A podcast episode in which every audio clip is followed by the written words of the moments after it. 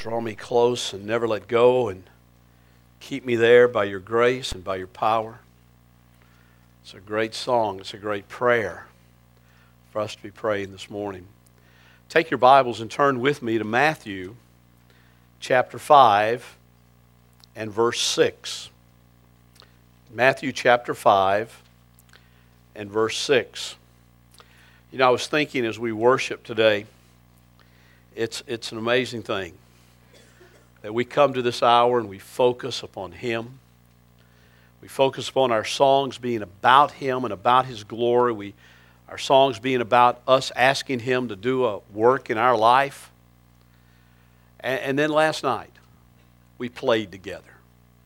You know, there's just something healthy about a church that loves one another so much that we can worship properly together and we can play properly together. That's healthy.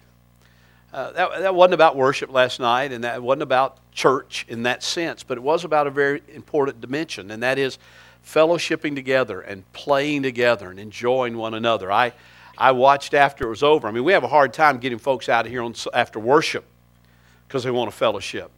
But I didn't think anybody was going to go home last night. They stayed and they stayed. They even, some of them helped clean up, which got it ready for today, and that was good.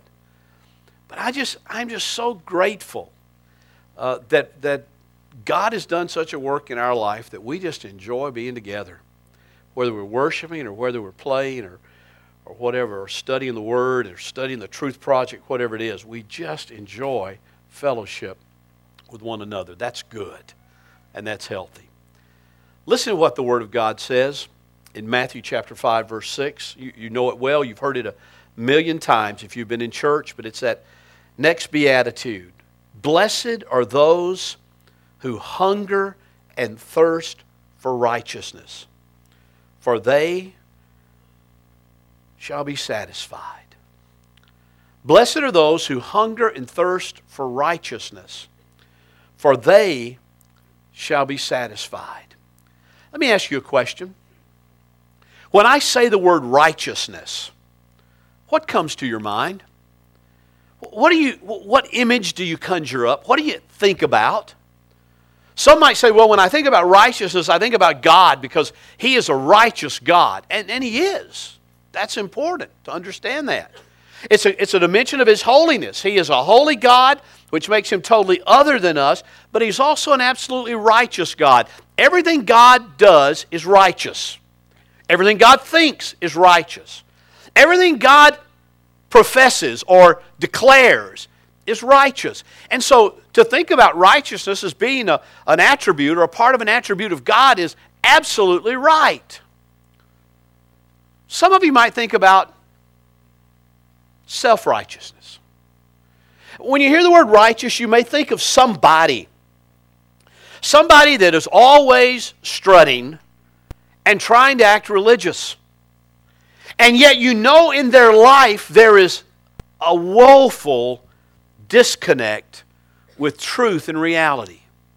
You might think about somebody who you know comes to church every Sunday, tucks their Bible under their arm, and, and wants everybody to see it. Maybe they bring a big Bible so everybody can see it, and, and they just walk around like everything is, is fine and great and perfect in their life, but you know that on Monday they're going to be out there and they're going to be unfaithful to their wife or unfaithful to their husband.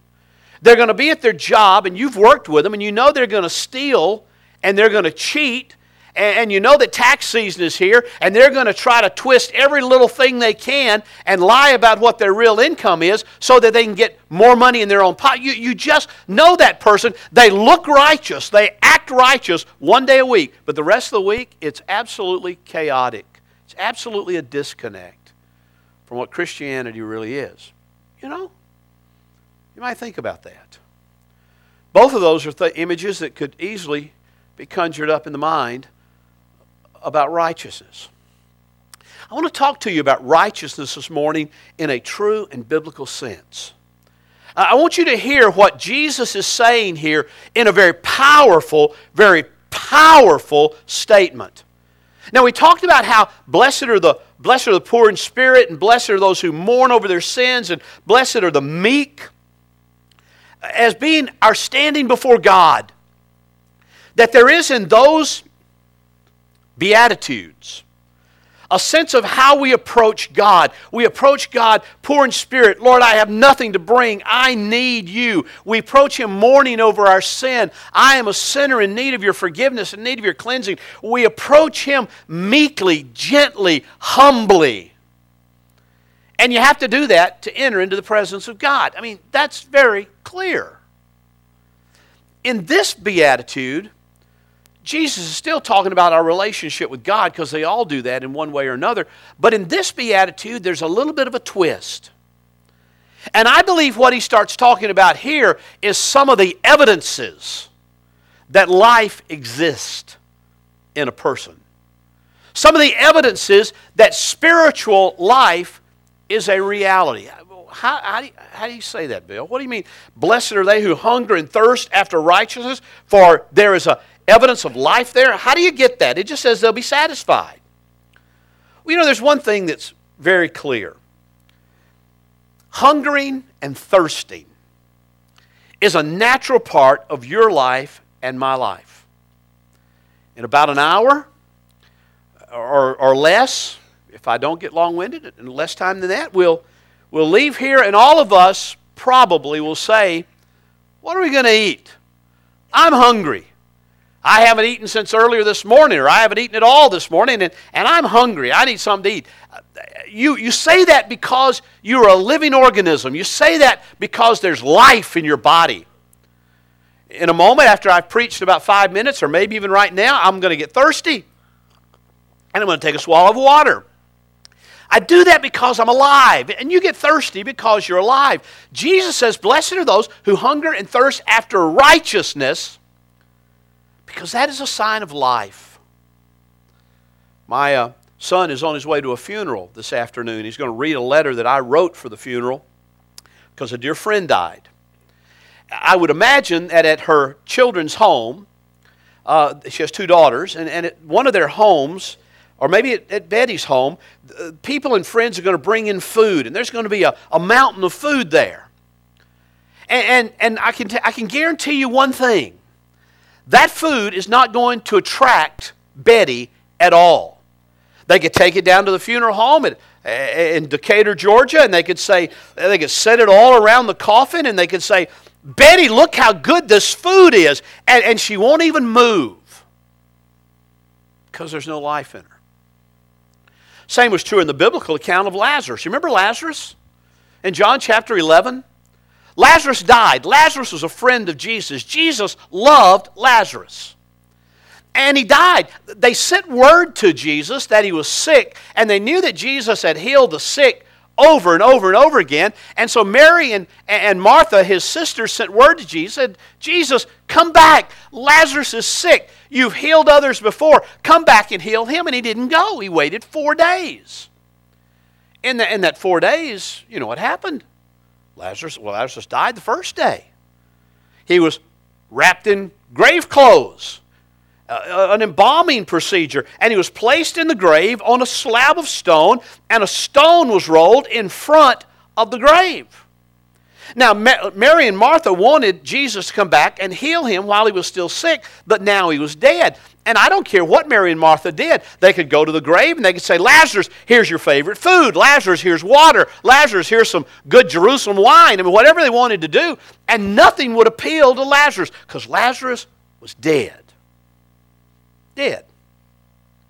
And dead people don't hunger, and dead people don't thirst. Now, think about that a minute. Dead people don't hunger, dead people don't thirst.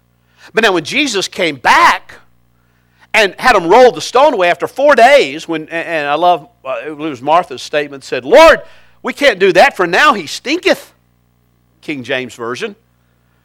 Now he's decayed. Now there's an odor. And if we roll the stone back, it will be horrible. Jesus said, Just listen to me. Roll the stone back.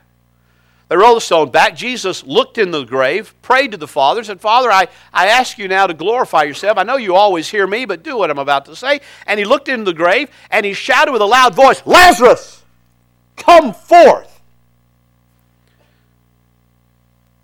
I mean, people probably thought, what's he doing? Dead men don't come forth. dead men don't have life. Dead men can't stand up, they can't walk, they can't do anything. And Lazarus, folks, has been dead for four days. That all of a sudden in the door of the tomb, there appears something. It's white. Can't move very well because its tie, its feet are all wrapped together with grave clothes, so it's just kind of doing this number, you know, kind of like the mummy or something. And then all of a sudden they realize it's Lazarus' body. We buried it four days ago. We put it in the grave. That's Lazarus. Because see, something happened to Lazarus. The King of Kings and the Lord of Lords and the Lord of Life had come to the edge of the tomb, come to the door of the tomb, shouted in and said, Come forth. And immediately that which was dead was revived. Not revived, was resurrected. That which was dead was now alive. And Jesus looked at them, at the people standing around. Can, can you imagine what they must have looked like? You know, gaping mouths. And he said, Hey, what are you doing? Loose him and let him go.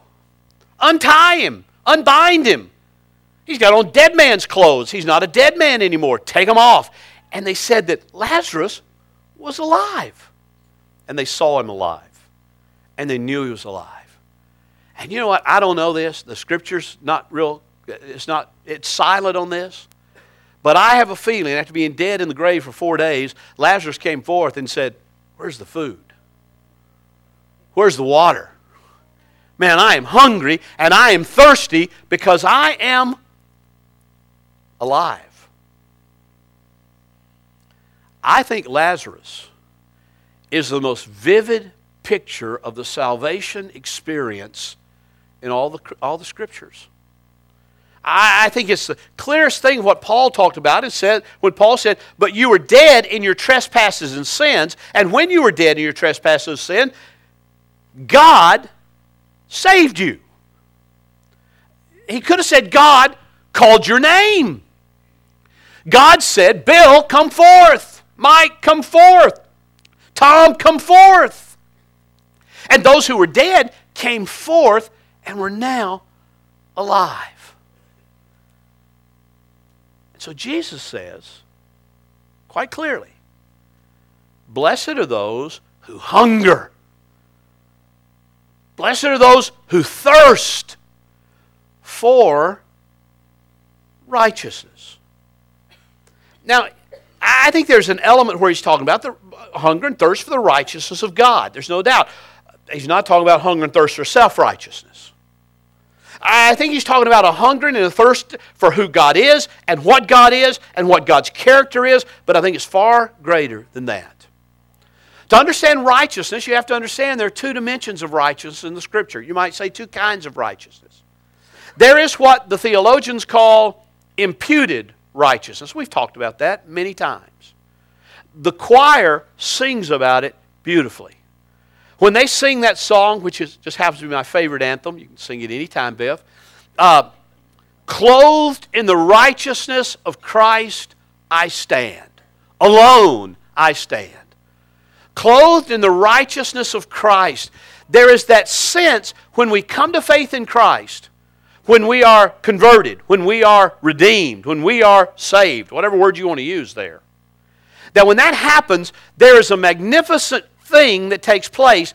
God imputes to us the perfect, absolute sinlessness, perfect righteousness of Jesus Christ and like a garment, like a robe, we put it on and we're clothed in it, and it covers up everything that we are. All our filthy rags, all our deficiencies, all of our sins, they're covered by the righteousness of Christ. So that when we stand before God in our positional stance, if you will, we stand before God and God sees us in the righteousness of Christ. That's why we can go into His presence.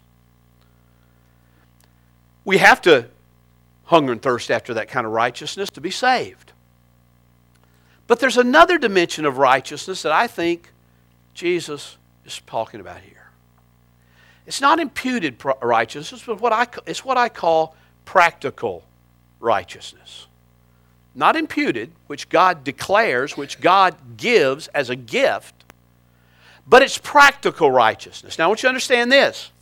You cannot have practical righteousness without imputed righteousness.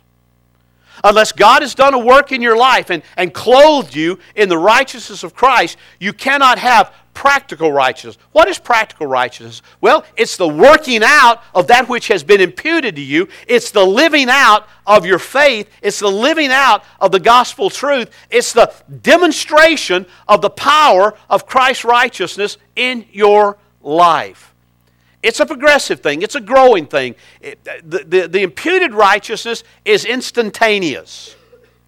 The, the, the practical righteousness requires some working out it requires some hungering, it demands some thirsting by the believer. It's not automatic. I wish it were. I wish that when God saved us, I wish that when God saved me, not worried about you, I just wish you had done this with me. That He said, okay, Bill, from now on, you will live perfectly. You never have a bad thought. You'll never be angry.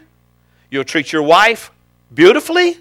You'll treat your kids with absolute velvet gloves.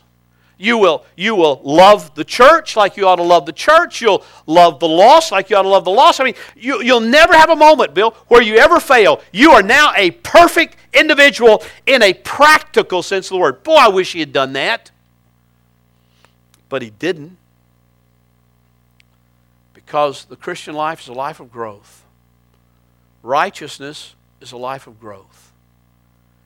And so he says, I, I, I, I want you to know, blessed are those who hunger, whose bellies need to be filled, spiritually speaking, and thirst, whose throats are parched and, and dry and need the righteousness of Christ to, to lubricate it. Blessed are those who hunger and thirst after righteousness for they will be satisfied because they are alive. You know, we talked last week about how Jesus' great, great desire in this sermon is to contrast the Pharisees with the believer, to contrast heart religion with legalism. I would say to contrast true righteousness with legalism.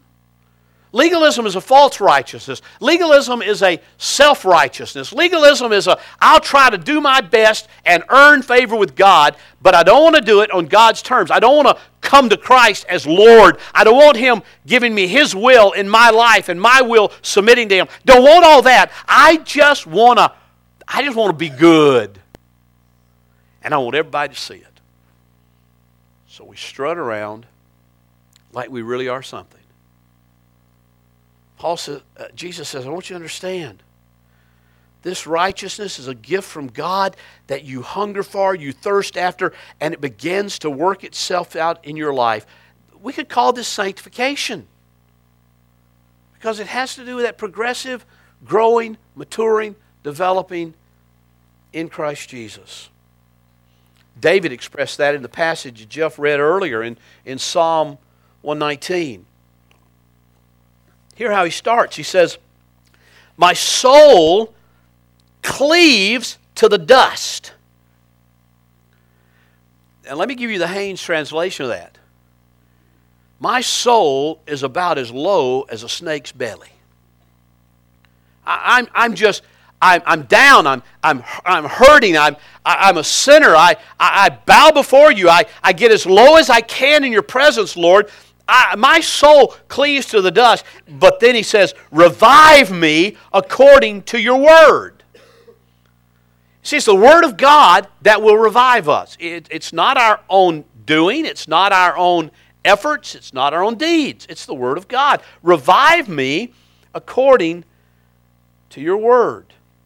I've told of my ways. That is, I've made confession to you, O Lord. I've confessed my sins, and you've answered me. Now teach me your statutes. Teach me your way of life.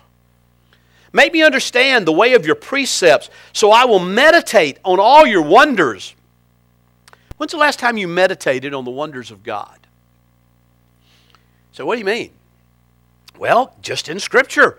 When's the last time you meditated on Him parting the Red Sea?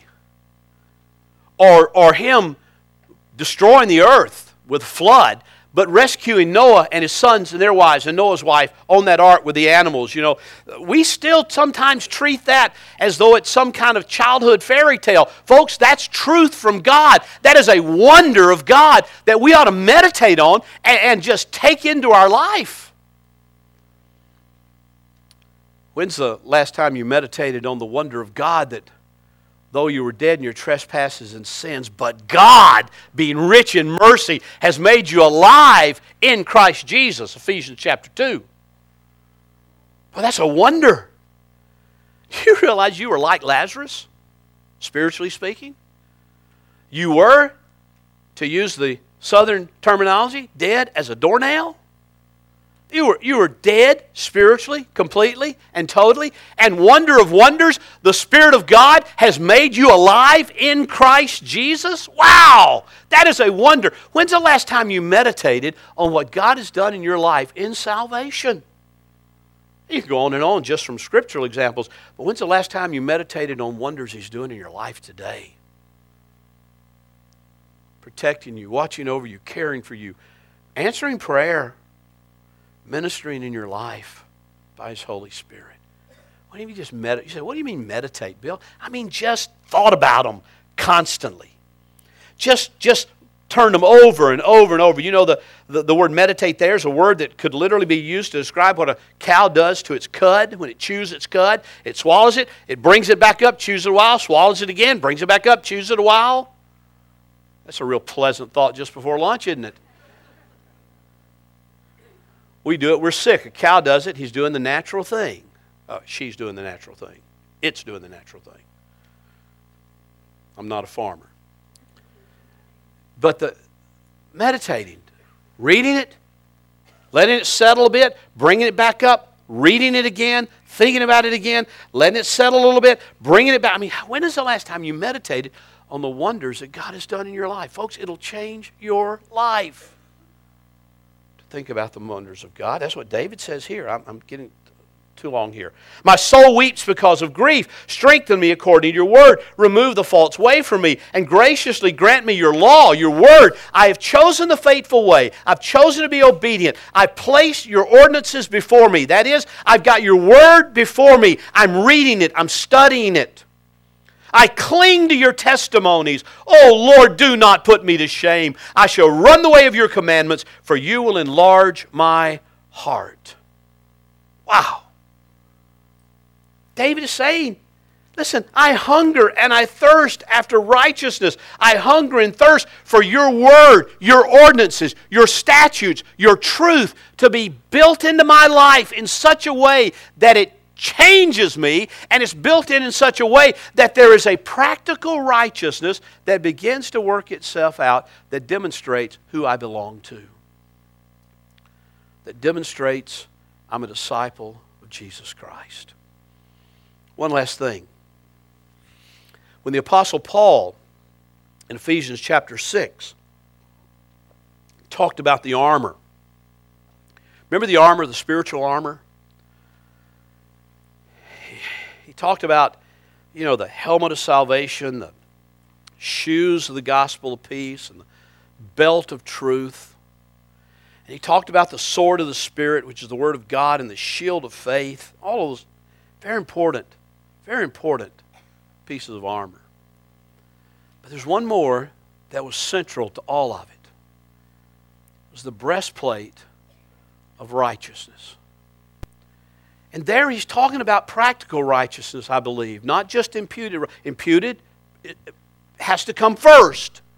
But once there's imputed righteousness, once there's a, a relationship with Christ, there's this practical righteousness that will perfect, protect it. Now, I wonder why Paul said that the breastplate is righteous. Why didn't he say the breastplate is truth? Why didn't he say the breastplate is the Word of God? Why didn't he say the breastplate is, the, is salvation? He said the breastplate of righteousness. See, Paul was chained to the Praetorian Guard at that time, and they wore all this Roman armor from head to toe. Everything he describes and, and makes an analogy to the Christian life is what he saw every day when those Roman guards that were guarding him. And he looked at that breastplate and he said, Wow, what does that breastplate guard against? Well, one thing it guards against is the arrows that come from the enemy. It guards against darts, fiery darts that are fired from the enemy. And, and, and you may miss it with a shield, but if it gets past the shield and it hits your breast it, with an attempt to destroy the very center of your body, the breastplate protects it. You know, Satan has some arrows.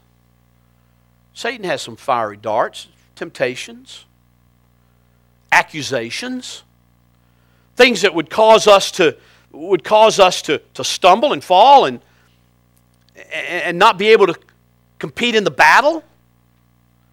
And, and, and G, uh, Paul says you know, in the Christian life, what that breastplate does for that soldier, protecting the very midsection of his body, protecting all the vital organs of his life, that's what righteousness does for you and me. It gives us protection from all Satan's fiery darts and arrows.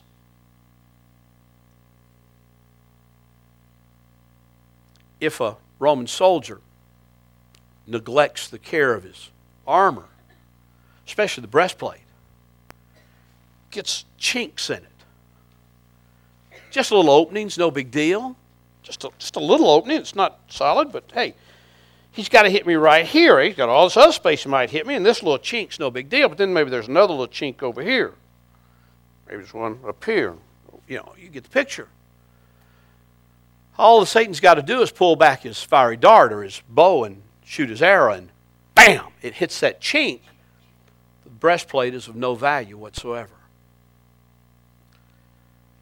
I think those this righteousness that he's talking about is all that will protect us, all that will protect us from the attack of the enemy, from temptations, from accusations, from attempts to get us to take our eyes off of Christ and put our eyes on ourselves and on circumstances. And when he gets us to do that, when, when, a, when an arrow hits the breastplate and penetrates the breastplate, nothing else matters, folks. Nothing else matters. It's all about me at that point because I'm hurting. Paul says the breastplate is righteousness, practical righteousness, lived out righteousness. And when you let the chink get there, that is, you, when the chink comes, you've accepted, if you will, and I'll use this term relatively, a little sin. Just a little sin. Not a big one, just, just something small and, you know, everybody does it. It doesn't matter. Everybody does it. And, and I'm no different from everybody else. And, and they're Christians who do it, and I, I'm fine, you know. That's a chink in the armor. David said in Psalm 19, he said, Lord, protect your servant from presumptuous sins. Don't let them rule over me. Hmm. Presumptuous sin. What in the world is that? I think it's a presumptuous sin is one that just presumes upon the grace of God. Oh, yeah, I did that, but God will forgive me. Oh, yeah, I shouldn't have done that, but I'm a Christian. God will forgive me. We start making excuses like that. Even though, folks, that is a truth, it's a presumptuous attitude upon the truth of God, and it puts that chink there that gives Satan a, a place to place his darts, to fiery arrows, and penetrate you and bring you tumbling down.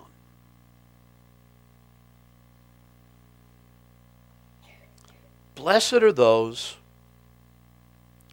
who hunger and blessed are those who thirst for righteousness, they shall be satisfied. It's a mark of life.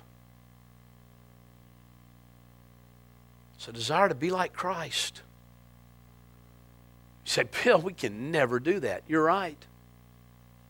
I'll never be like Christ in this life. But you know what?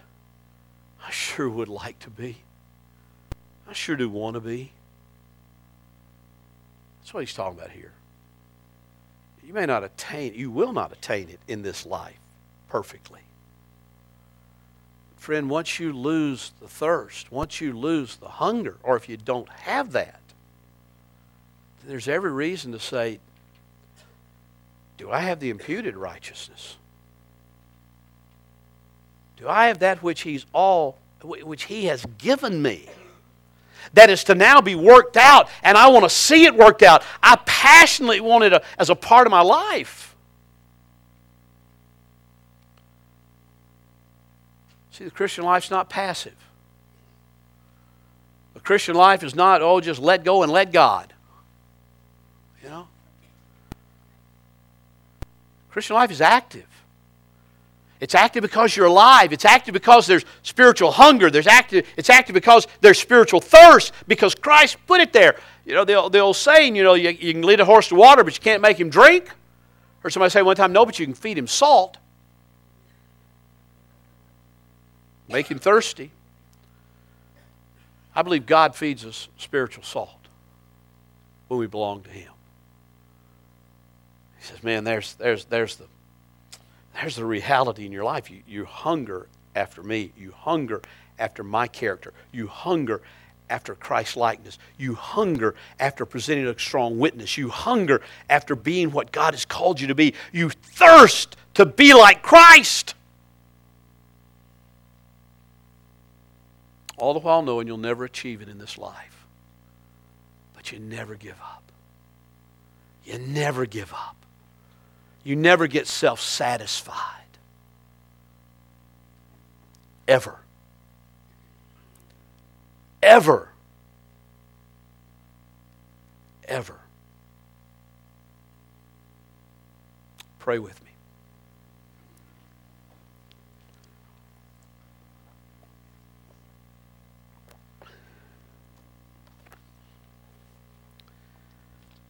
Father,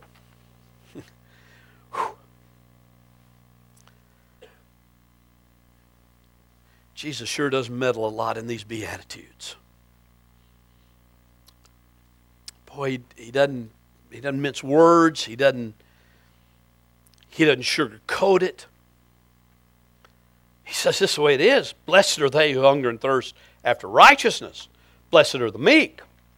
Blessed are the poor in spirit. Blessed are those who mourn.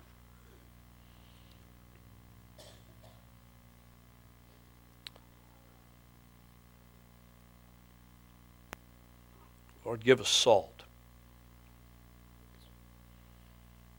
Make us thirsty for your water, your living water. Make us hunger, O Lord, for your word and for your truth and for your righteousness that's found in your word and your truth. Oh, Father, do your work in our lives today. We pray in Jesus' name. Amen.